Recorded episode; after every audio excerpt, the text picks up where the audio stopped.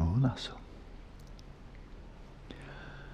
So this morning we continue in this stream, this kind of evolution of the meditative cultivation or unveiling of compassion, moving from the immeasurable compassion and then moving almost as if you're going from desire realm to form realm. I mean, it's really a moving to another dimension of practice as you transition from the immeasurable compassion to great compassion.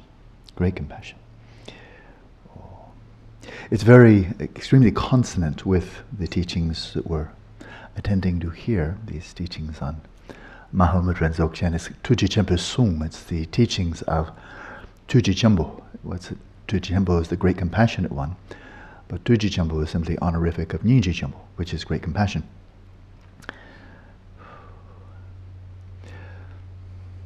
So there's among the four greats, the great loving kindness, great compassion, the one that actually is highlighted more than any other in the Mahayana tradition is this one, the great compassion, Mahakaruna.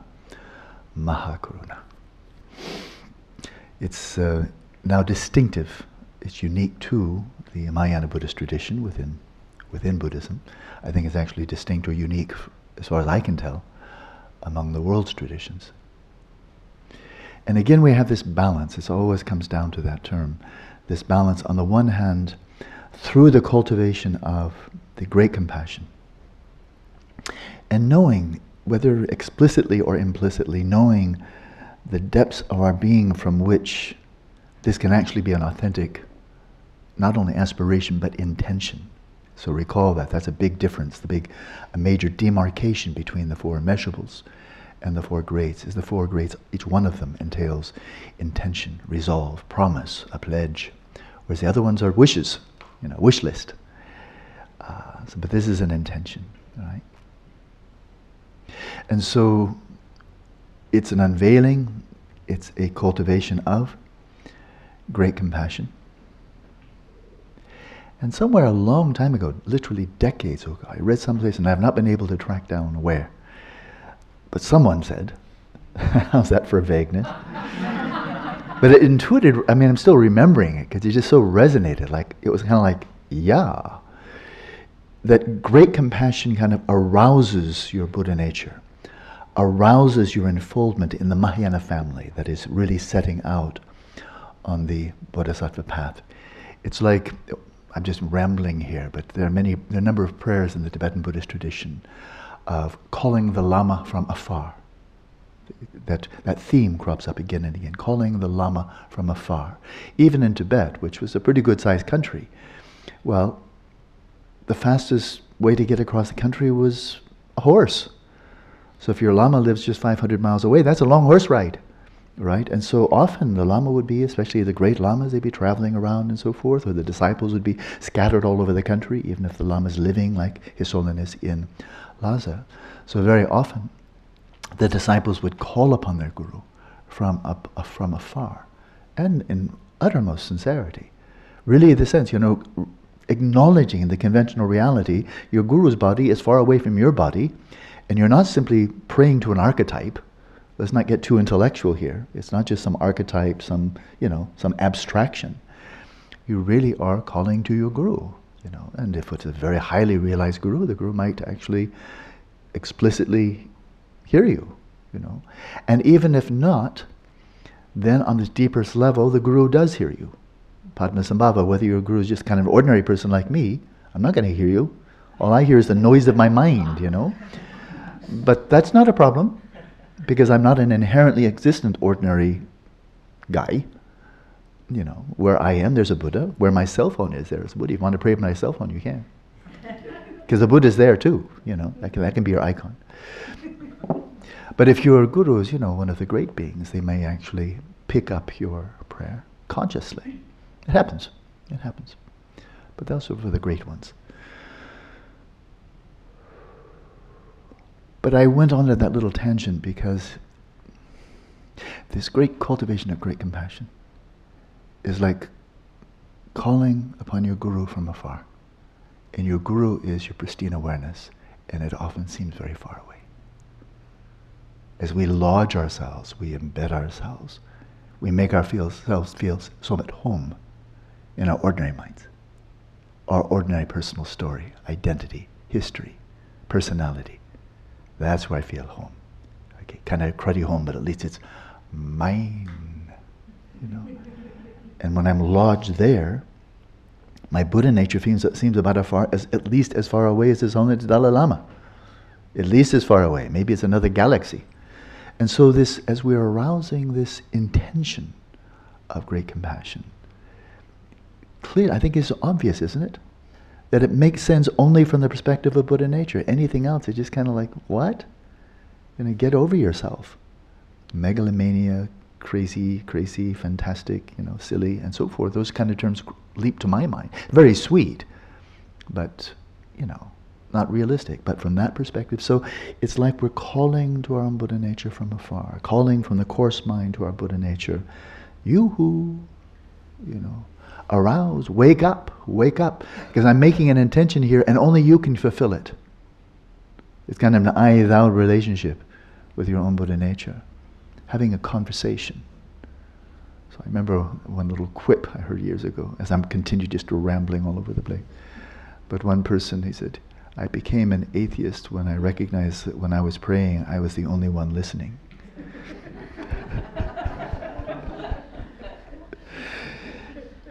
it's one of those points where you can take a left or a right you can either say, I'm all alone here and this praying is ridiculous because nobody's listening except for me, so why should I talk to myself? Or, and I understand that, that's not silly. Or, yeah, right, I'm the only one listening. Buddha nature's listening to me, the fountainhead of all primordial wisdom, compassion, the minds of all the Buddhas. I am. Om Svabhava Shuddha Savadhamma. Svabhava Shuddhoham. I am the purity of all dharmas. Right. So until we realize yoga, yoga, the union, the primordial non-duality between our own ordinary identity, just what do you think you are? No, just normally. That and your Buddha nature. That they're not really two, they're not separate. They are of the same nature and yet not identical. That is, you can know yourself as Amy, but that doesn't mean you know Buddha nature. But Amy is not other than Amy's Buddha nature, right? Amy's, Amy's ordinary sense of herself is not other than some separate entity from her Buddha nature. So it's calling from the calling the Guru from afar. And then as we progress along the path, the Guru seems to get closer and closer and closer. Until finally when you come to that fruition, Vidyadhara will do. Then you see, aha, primordial unity. It's all been a play a play like Dudjom Lingpa listening to Padmasambhava teaching his circle of disciples. And it's all a play. Because it's stated right there, all of these bodhisattvas in this visionary scenario of Samantabhadra manifesting as Padmasambhava, having 400 pages of question and answer with the circle of disciples, that those disciples are all simply nothing other than emanations of Padmasambhava's own mind. And here it is, the spectator is Dudjom Lingpa. He was a disciple of Padmasambhava. Gosh, what do you think? Do you think he might have been enlightened himself? Well, in fact, he says he was. At the end of and Feathers, he said, I've achieved the fourth state of Avidyadhara, spontaneously actualized. He said, he says it. Not many are that blunt, that candid. But when you get there, you just don't worry about ego. It's not an issue. So to ramble a little bit more, I'm just kind of like, you know, this is kind of like modern art. Just a little splash of here and a splash of there. When we go to pristine awareness, because that's what this is all about, then it, I'll speak in Dzogchen terminology, it has these two aspects. Ngo kata, its essential nature is original prior, purity, original purity. Its essential nature. The essential nature is beyond time, the inconceivable, that which transcends all conceptual frameworks, beyond space, beyond time. Primordial stillness, right? Also, pristine awareness in its aspect of original purity, forever free. On the other hand, Ranjin Lundup, its manifest nature of spontaneous actualization. Spontaneous means just whew, like that, happening effortlessly, spontaneously, coming from a space time beyond space time, manifesting just whew, like that as, well, as all the activities of a Buddha. And so the ngo kata aspect, the original priority as, uh, purity aspect, is pointing to Dharmakaya.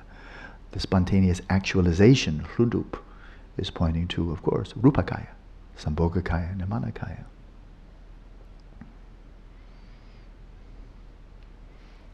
Now these correspond to the two phases of classic Dzogchen practice, which you find uniquely in Dzogchen. And that is, you have on the one hand the tek the cutting through to original purity. So you know what that's about. That's what takes you right to becoming a Vidyadhara, right? Direct route. Shamatha, Vipassana, and then that. And as we'll see later on, Karma Chagmé Rinpoche says, well, essentially, the Mahamudra, Mahamudra theory and practice is boils down to being essentially the same. Modification of terminology and so forth. Emphasis here, emphasis there. But essentially the same as tek the cutting through. So textured phase absorption, Mahamudra, essentially the same. But then in the Kagyu tradition, in the new translation schools, then they have the six yogas and in Naropa. Oh, wow. Talk about a bouquet. Well, with Mahamudra and the six yogas, you're complete. You don't need anything more to achieve enlightenment. Right? In Dzogchen, they of course they also have or Mahayoga, Anu Yoga. Anu Yoga corresponds to stage of completion. Of course they have that. It's stage of generation, completion, and then Ati Yoga, Dzogchen, they have all three. And so there's complete symmetry there, complete complementarity. But it is also said, and it's said specifically by Padmasambhava in a number of these Dzogchen treatises, that as helpful as the stage of generation and completion can be, and there's just no, there's no questioning that, they can be enormously helpful if the question is asked, are they in all cases indispensable? You need to complement your Dzogchen practice with all the deity yoga of stage generation completion, and his answer is very clear. Not in all cases, no. Some people can just follow the direct, totally unelaborated. Unelaborated. This is not cutting corners. It just has no frills. So cutting corners is you cutting something that might have been important, but you took a shortcut this is not deviating from what, that which is absolutely core. So there's no cutting corners here. But it is just abiding relentlessly on just the core. That straight route, shamatha, vipassana, tekchö, and then the direct crossing over. Now, within these two phases, and the second phase being unique to Dzogchen, the great perfection, the direct crossing over, this really consists of some very simple practice which, which give rise to an immensely rich, profound, and transformative sequence of visionary experiences that transform. It's very unlike. It's very unlike just cutting through to pristine awareness. Methodologically, not all that different, but what's happening is quite different. Now, if we go to back to very early days of Dzogchen, very early days, centuries ago, uh, then one finds that it was commonly taught to, as, with, with the sufficient preliminaries, however much you want to do, however elaborate it may be, they would actually practice the direct crossing over first, and on that basis go into direct the cutting through. Tutgel first and Tekchö second. Very interesting. There's no question about it. That, that was taught. It was mainstream. It was not some unorthodox kind of fringe movement. It was very mainstream. And I asked one knowledgeable Lama about that not too long ago. I said, but because it's, you know, the teachings I've received are uniform. And it's from Padmasambhava, above all, overwhelmingly Padmasambhava. And that's tekchö and then Tutgel. The tekchö, so you cut through to, to pristine awareness. You're dwelling in pristine awareness. Your perspective is pristine awareness. And from that perspective, in, indispensably, from that perspective, with your basis in shamatha and vipassana, then you venture into these very simple practices of posture, of gaze. Uh, and then these visionary appearances arise, and they're arising in Dharmadhatu. They're arising in the space of awareness, viewed from the perspective of Rigpa, right? But if you don't have the perspective of Rigpa, then what are you doing here? You know, you, you haven't bought the ticket to get into the stadium so I asked somebody very knowledgeable not too long ago, and he said, Well, because I said, You know, I'm not challenging this. What do I know? But how could that work? And the answer was uh, quite compelling to me. And that is that for some individuals, they may, on the basis of you know, all the preliminaries needed, they may, prior to the Tekchö, They may practice a direct crossing over, and by way of these visions that appear, these pure visions that appear, by way of them, that may lead them to the source of those visions, which is, of course, Rigpa. Because these are all effulgences. Tzel, Rigpe Tzel, the creative displays or expressions of creative power of Rigpa. So we're getting this all over the place. You may come in, come in through the Rigpa door, and from there go into the full display of these spontaneous actualizations of these visions, these displays of Dharmakaya. Or you may come, if you're very well prepared, come in by way of the displays, trace them to the source, and you come to Rigpa itself. But nowadays, I think it's nowadays means for centuries, and it's uniformly in all the teachings I've received, and most specifically of these Dzogchen writings of Dudjom Lingpa, is very clear. And I'm actually very content with this approach that is really dominates the, the teaching, the dissemination of Dzogchen nowadays, and that is tekchö at first. But I think I have some intimation how the other also makes sense. I'm, I, intuitively, I kind of feel, I trust it must make sense. It was taught by great, great beings. At the same time, these great beings and their more recent incarnations, because they keep on coming back, right? They are now teaching really quite strongly the tekchö at first. And Dudjom Lingpa, more so than most, really emphasizes. But Dudjom Lingpa, it's Padmasambhava after all, uh, emphasizes, you know, don't skip shamatha. Some do. Don't skip vipassana. And some do in Dzogchen, and these are authentic Dzogchen teachers, not flaky ones, watered down ones for, you know, watering down for Westerners who can't handle the real stuff. Give them the watered down version, like putting water in your whiskey. Not that, you know, real ones. But then we can ask, because one of my lamas represents exactly such a school. I think I'll just keep it anonymous, but he's one of my lamas, absolutely, I have no doubt. Authentic, deep.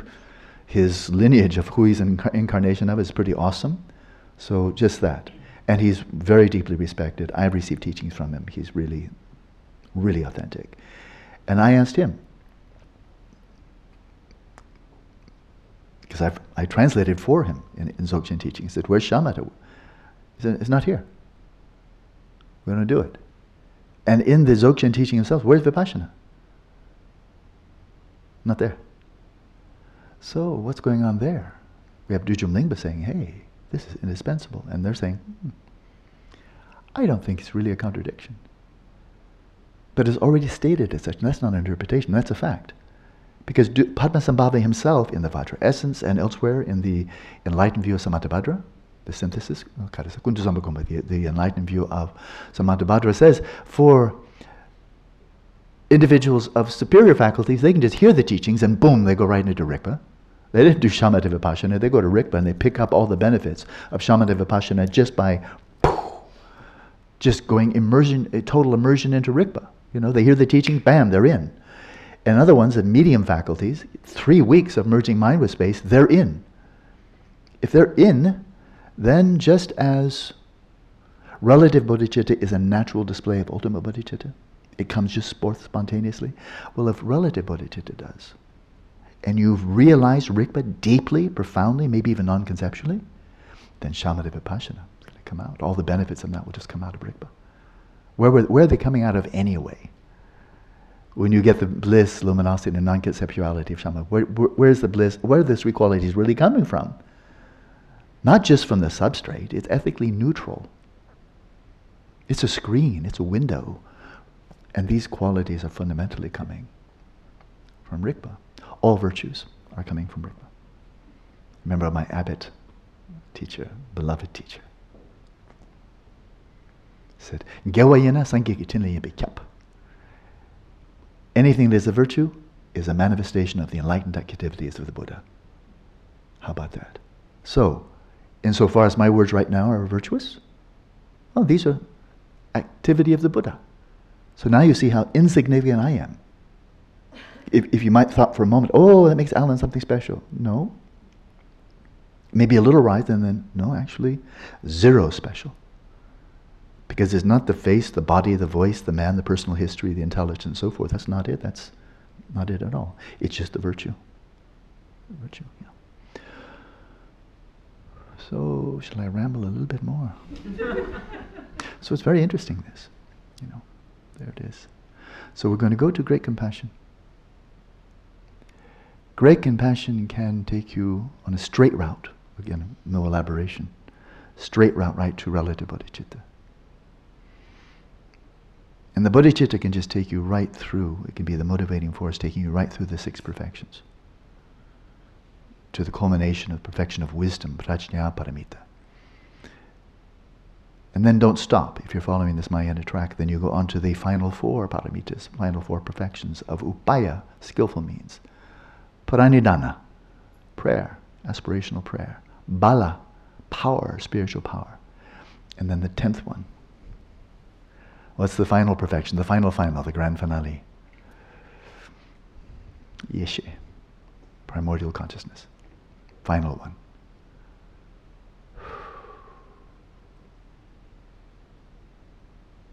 So just follow that bodhicitta route. It will take you to the perfection of wisdom, perfection, and then just continue on, and it will take you to the culmination of primordial consciousness. Welcome home, back to pristine awareness, right?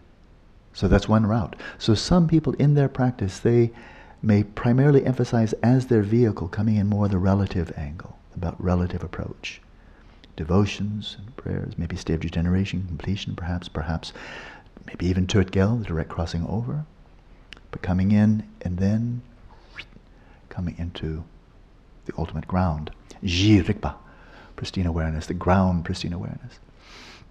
And others by predisposition, by faculty, may come in primarily the shamatha, the vipassana, the tekchö route, and out of that tapping right into pristine awareness, then from that flows relative bodhicitta spontaneously, emerging spontaneously.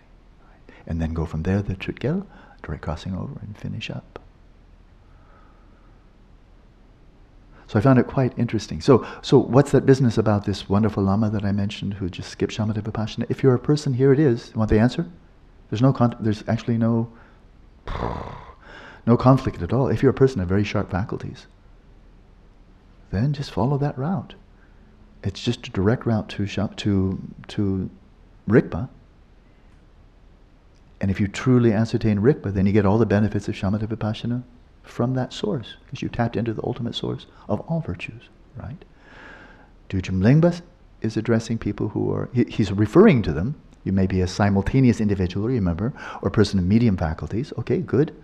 Just merge your mind with space for three weeks and then skip to the end of the book. you know, there are such individuals. And it really looks like there are lineage within Dzogchen that are really designed for people of medium faculties. And they don't even mention the poor schmucks like me like, don't even bother to read this, you know, down boy, down, you know, you know, just down boy, you know, you're not up to it.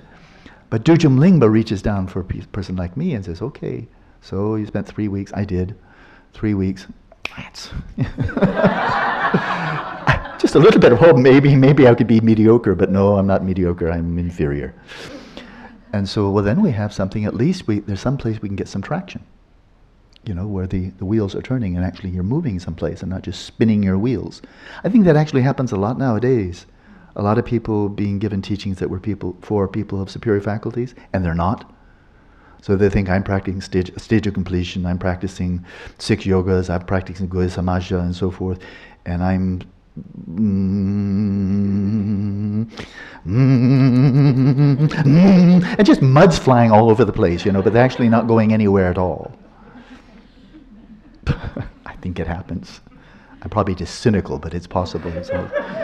and other people also, you know, doing, seeing all these little bubbles forming in the visual fields that I'm a Gelwa, I'm practicing direct crossing over. Bubbles, bubbles. It's kind of like, okay. Some kids like using a bubble machine, you know. Some people like blowing bubbles. Some people like blowing bubbles in the Gel. But there's no guarantee one's more profound than the other. Bubbles are bubbles. Little bubbles, big bubbles. They're still bubbles.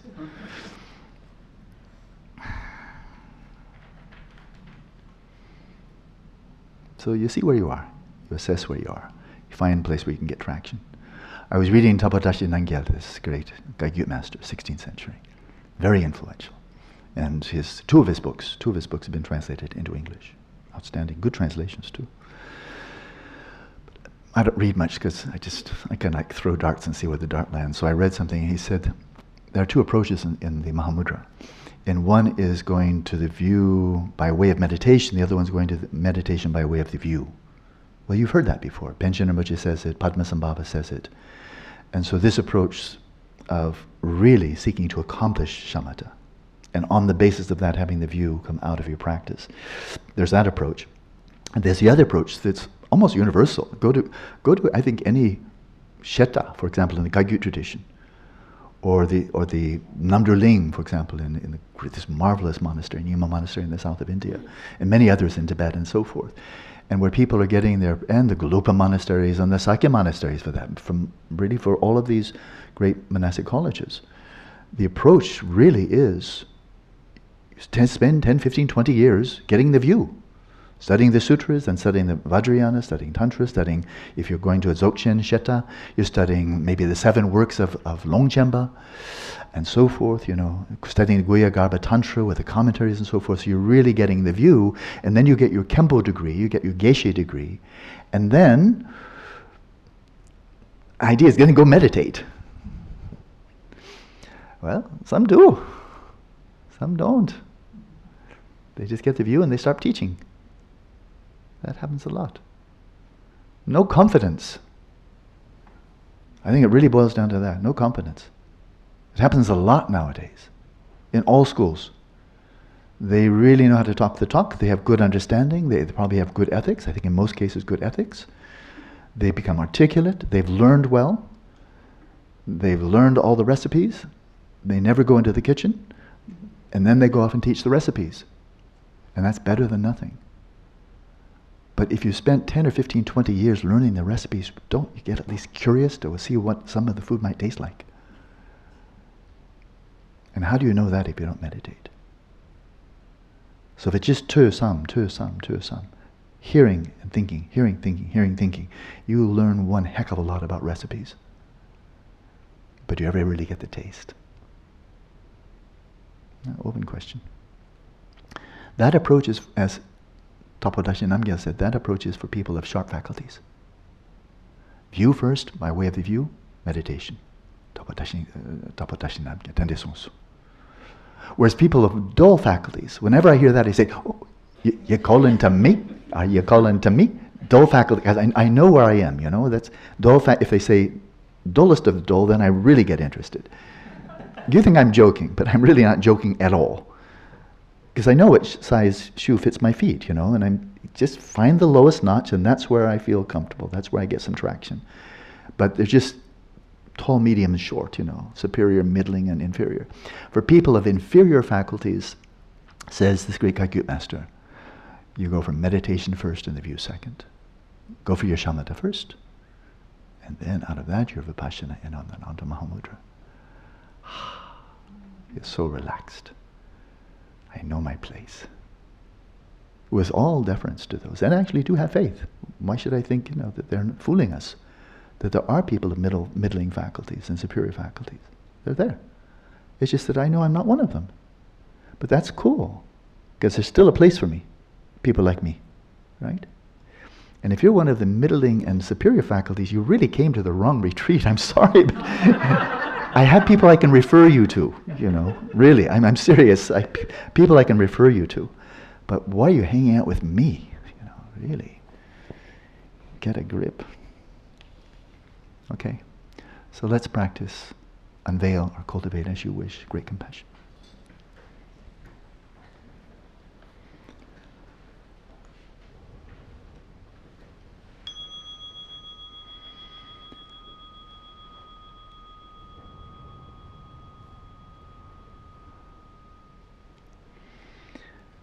Namo Laman Deshe Dupe Ku Kunjo Sungye Ranshin La Datan Dotu Senshin Nam Janshu Badu Kyapsu Chi Namo. In the Lama, who is the embodiment of the Sugatas, of the nature of the three jewels, I, together with the beings of the six realms, take refuge until our enlightenment.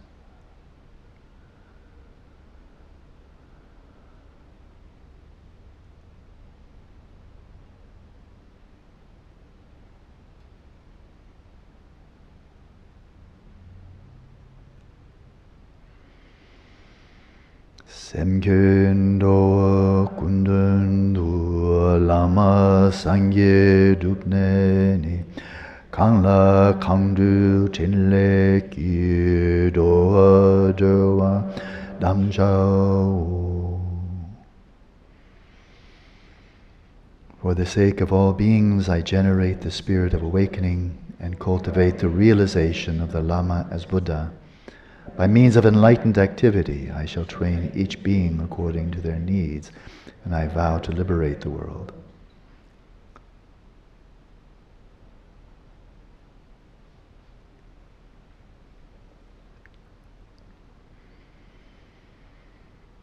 Ongorge yuke nupcham sambema gesa dombola Yamsen shuki ngudup nye pema june shesuta Godu kando mambu ko keki jesu datupki Jinge lapshi sheksu su Guru Pema Siddhi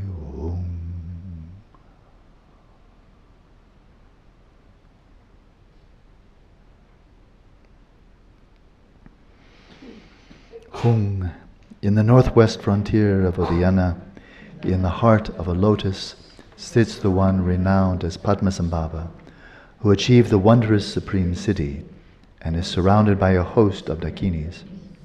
Following in your footsteps, I devote myself to practice. Please come forth and bestow your blessings. Guru Pema Siddhi Hum.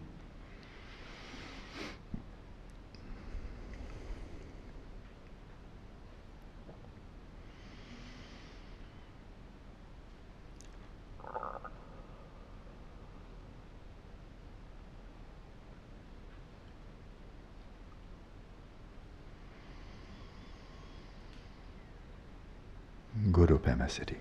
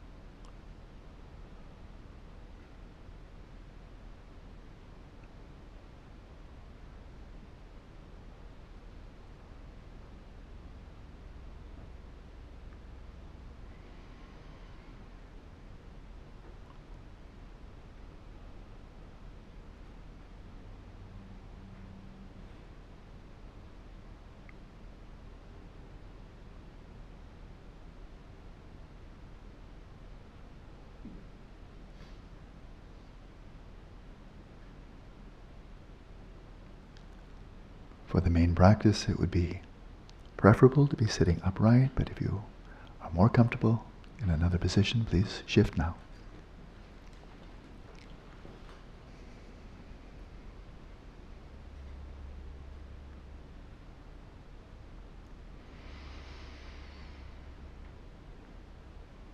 Sustaining this sense of the indivisibility of your own subtle body, speech, and mind with the Vajra body, speech, and mind of Guru Rinpoche. The synthesis of all the Buddhas. Sustaining this, let the rest of the practice be imbued with this perspective.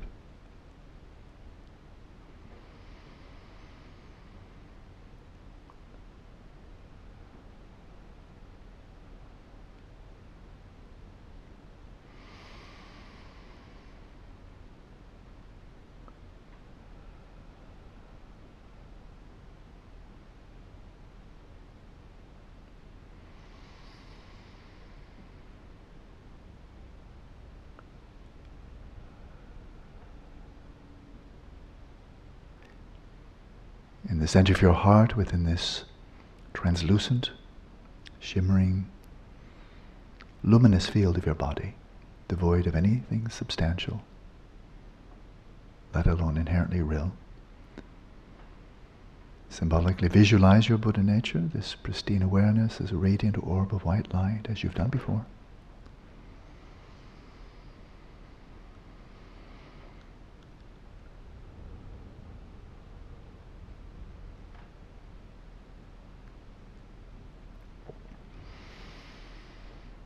And as it does anyway, let this light illuminate the space of your awareness. wherein the appearances of all the world and its sentient inhabitants manifest. Attend to the world. The world of sentient beings are all around about.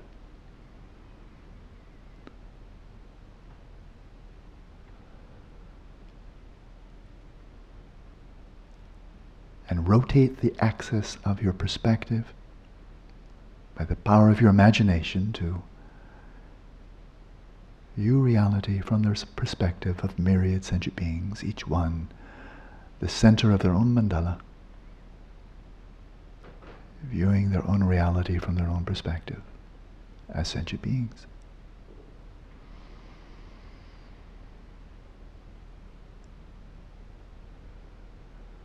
We seek here to emulate what in Tibetan called Jinya Kembe Jinya Zibe Namke the omniscient awareness that perceives the whole range of phenomena, which means simply to be able to view the whole of reality from the perspective of every sentient being. Myriad worlds for myriad sentient beings.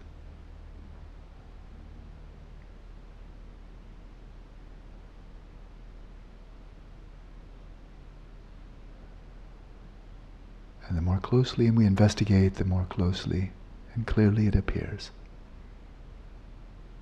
that these worlds of samsara are permeated by suffering.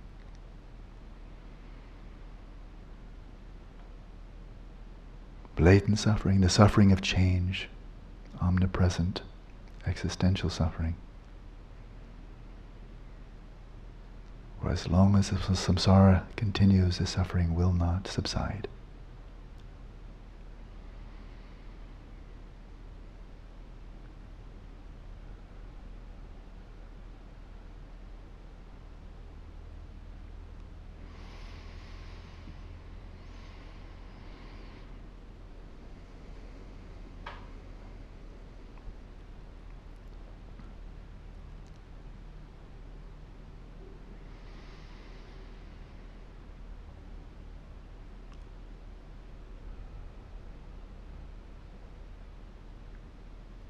And as we attend to the suffering of others,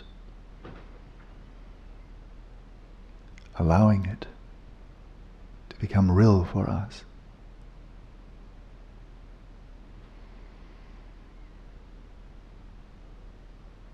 then we may ask, in chorus with all the bodhisattvas of the past, the present, and the future.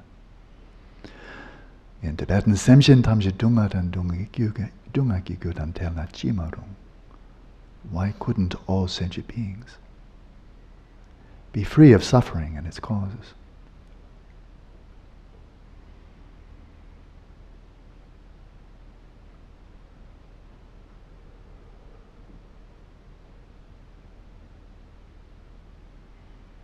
From one perspective, it seems so hopeless. The world so dominated by the poisons of the mind.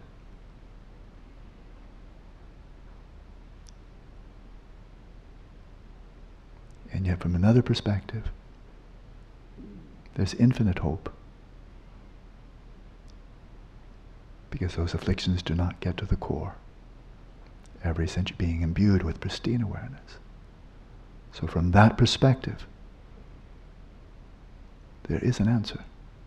There is no reason why every sentient being, each one, couldn't be free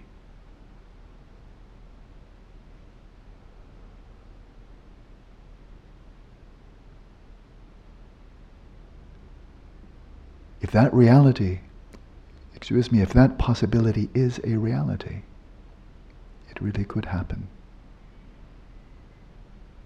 And we hold that vision, then this raises the second line of the liturgy. Tawara Gurujik, may we all be free.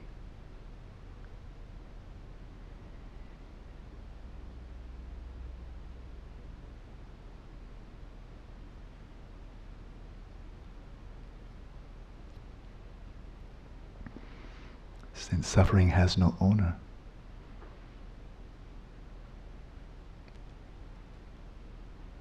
This yearning must continue until all have in fact become free.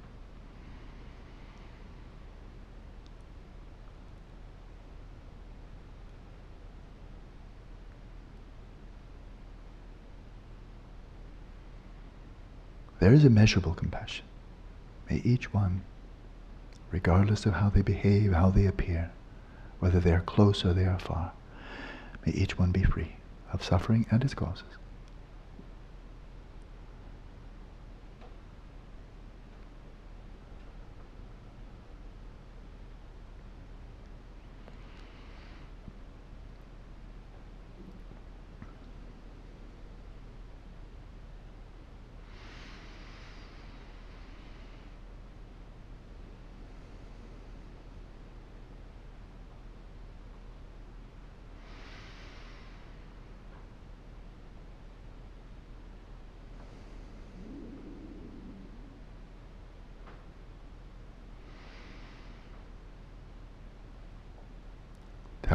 Dakijao. I shall free us. I shall free us all. And there arises great compassion. From the aspiration to the intention. Stir the depths of your heart. Arouse your Buddha nature.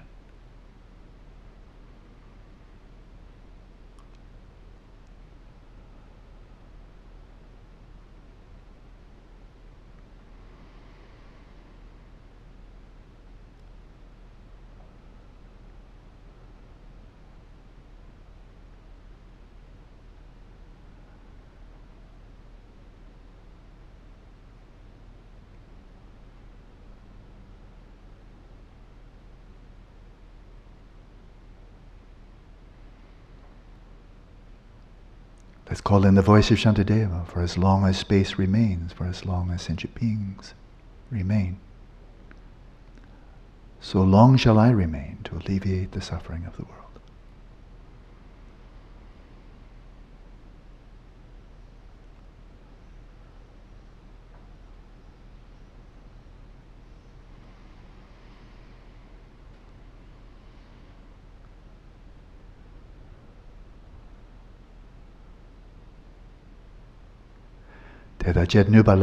Jingilap to Seul. May the Guru and the deity bless me to enable me to do so.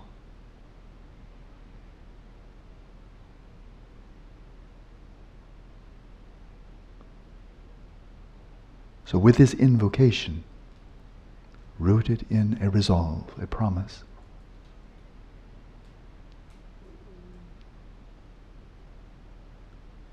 With each in breath, imagine the blessings of all the Buddhas of the three times. The blessings of Samantabhadra, the blessings of your own pristine awareness flowing in upon you symbolically from all sides. The light of blessings converging in upon your body. So your body mind becomes a fulcrum, like the center of an hourglass. And you become a conduit a channel for the blessings of all the Buddhas. With each in-breath, receive as you, as you receive the in-breath itself effortlessly. Simply receive the blessings flowing in from all sides. And with every out-breath, breathe out the intention and the aspiration of great compassion. Imagine light rays emanating from your heart, flowing out through every, every pore of your body, every pore of the skin, in all directions. As a manifestation of the spontaneous actualization of enlightened activity.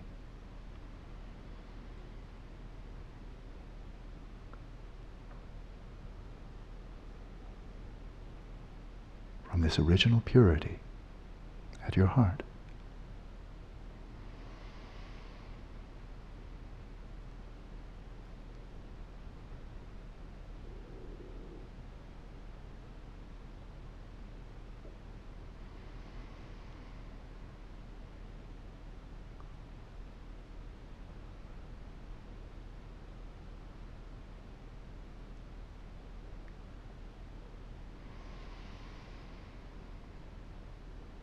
And imagine these brilliant white rays of great compassion taking on the form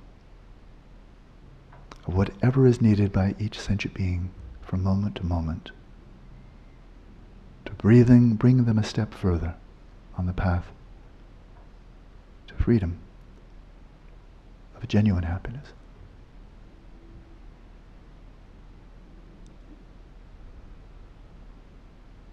Imagine each ray of light serving the needs of sentient beings according to their needs.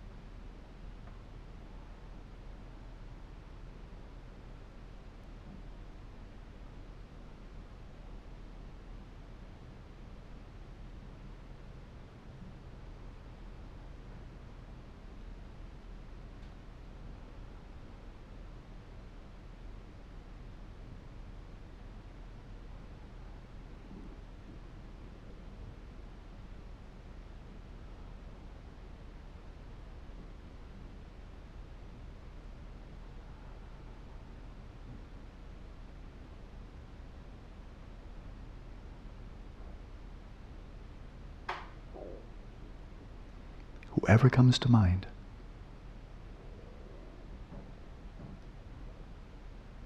Send out the light to each one, and thereby to all sentient beings.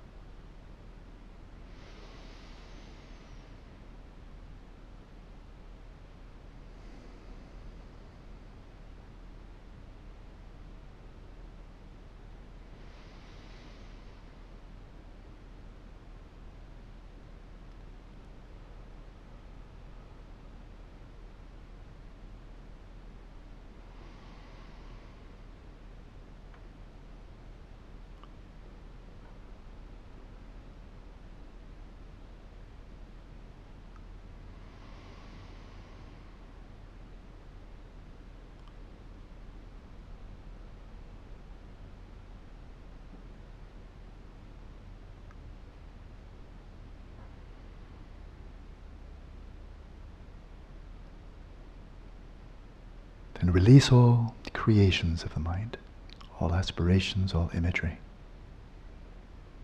Rest in unmodified awareness.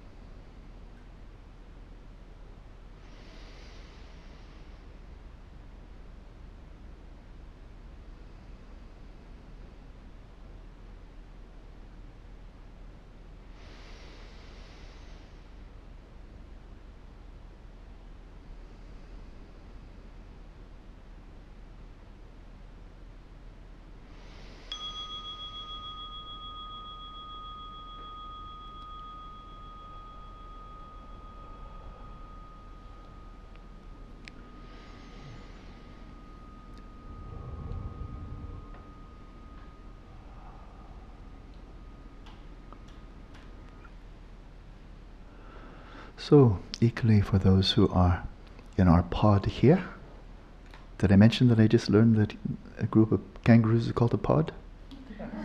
so I was told. How cool. So we're the Australian pod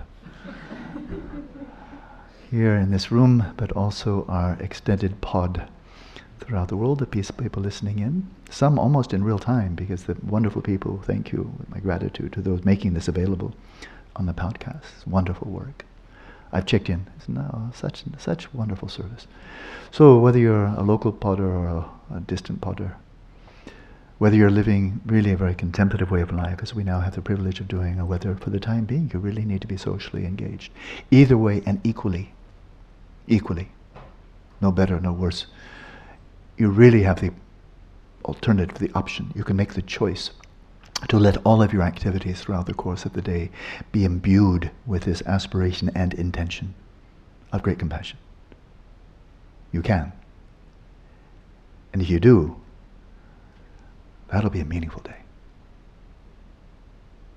That's Dharma. That's real Dharma. Then whatever you're doing, you're definitely heading out on the Mahayana path. You are following in the footsteps.